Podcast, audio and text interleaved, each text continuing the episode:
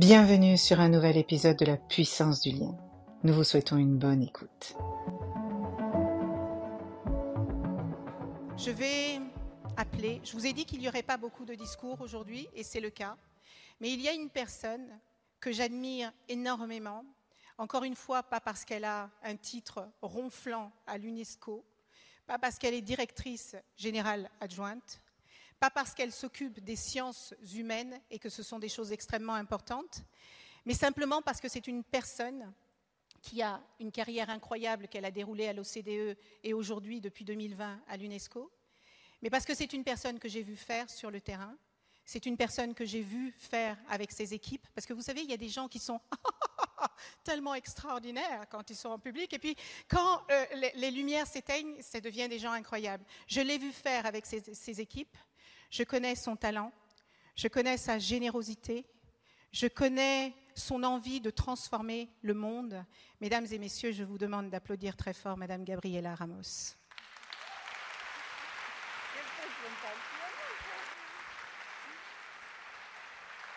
Merci, merci, merci. Euh, avec cette présentation, je suis un peu nerveuse de ce que je vais dire. Mais je vais commencer pour vous saluer à tous. Euh, quand j'étais à l'entrée, à Pierre et, bien sûr Muriel, c'est très bien d'être parmi vous avec euh, Elie, Elisabeth. Euh, et c'est vrai, elle nous a appelés il y a trois semaines. Elle a dit euh, J'ai une idée. Et j'ai dit OK, on va voir parce que c'est vrai que dans les institutions internationales, on on prend un peu plus de temps pour faire les choses. Et quand je suis rentrée ici avec Garance qui m'accompagne, j'ai vu toute cette énergie, toutes ces personnes qui se sont liées à cette puissance de lien, je dis, mais c'est incroyable, c'est très bien, parce qu'elle a eu cette rêve, mais à la fin, cette boue qui a donné vie à ce message et à cette histoire. Et je suis vraiment, vraiment fière d'être parmi tes amis, mais aussi ceux qui croient qu'on peut changer le monde, parce que c'est vrai. Et aussi parce qu'elle a mis un mot qui m'a touché beaucoup. Elle a dit, il y a toujours, toujours dans notre carrière, bien sûr, j'ai 30 ans de carrière, il y a toujours quelqu'un, on commence par nos parents, on commence par les amis, on commence par notre premier chef, le deuxième chef, n'importe. Il y a toujours une personne qui nous, a dit un mot, qui nous a dit, allez, vous pouvez le faire. Moi, quand j'ai planifié mon master, je dis jamais je mettrai Harvard, parce que ça c'est pour les intelligents. Il y avait un monsieur qui est venu on travaillait au ministère des, Affaires étrangères. Il m'a dit, et pourquoi pas Harvard? Je dis, non, parce que ça c'est pour les intelligents, c'est pas pour moi. Mais tu m'aimes Harvard, il faut pas que tu t'arrêtes. Le monde va t'arrêter. Pourquoi t'arrêter toi? Et donc, et c'était pas un ami, c'était quelqu'un qui était là. Et je pense que cette idée de lien, de qu'il y a toujours quelqu'un qui peut te donner une impulsion, et c'est ça la mission de cette événement. Il y a quelqu'un parmi vous qui pouvait donner une impulsion aux autres.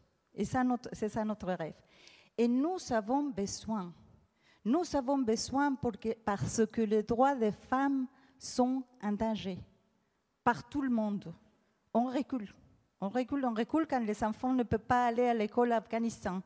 On recule quand les femmes sont tuées par les manières dont elles se on recule parce qu'il y a des pays où on ne peut pas décider, faire la décision si on peut avoir un bébé ou pas. On recule parce que même si on fait des progrès, même en France, et merci Muriel pour tout ce que tu as fait pour cette législation, les écarts salariés, les écarts de représentation, les écarts, les écarts, les écarts, les écarts sont toujours là.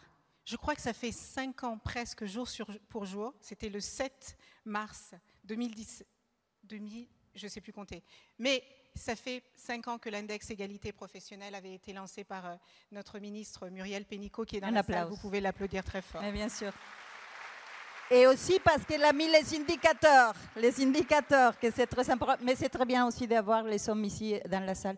Mais, mais il y a cette recul et donc on, on, doit se voir comme un, comme un groupe qui va se soutenir, mais aussi on doit, on doit avoir toujours ses pensées aux autres qui n'ont pas la chance.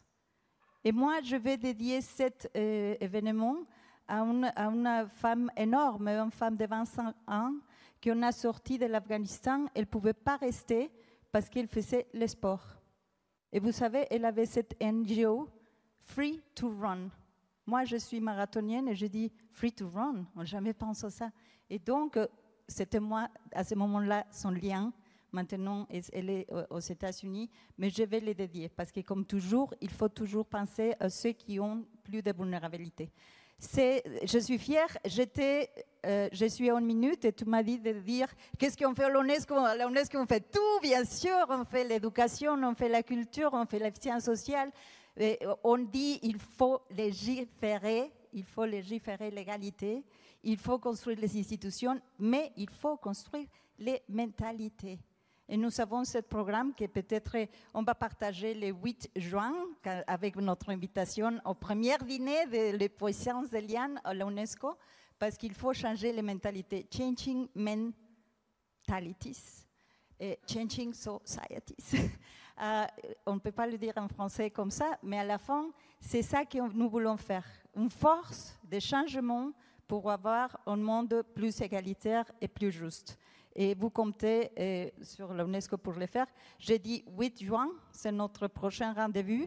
C'est l'anniversaire euh, de mon cher frère et il est un champion de l'égalité au Mexique. Et donc, c'est une bonne journée.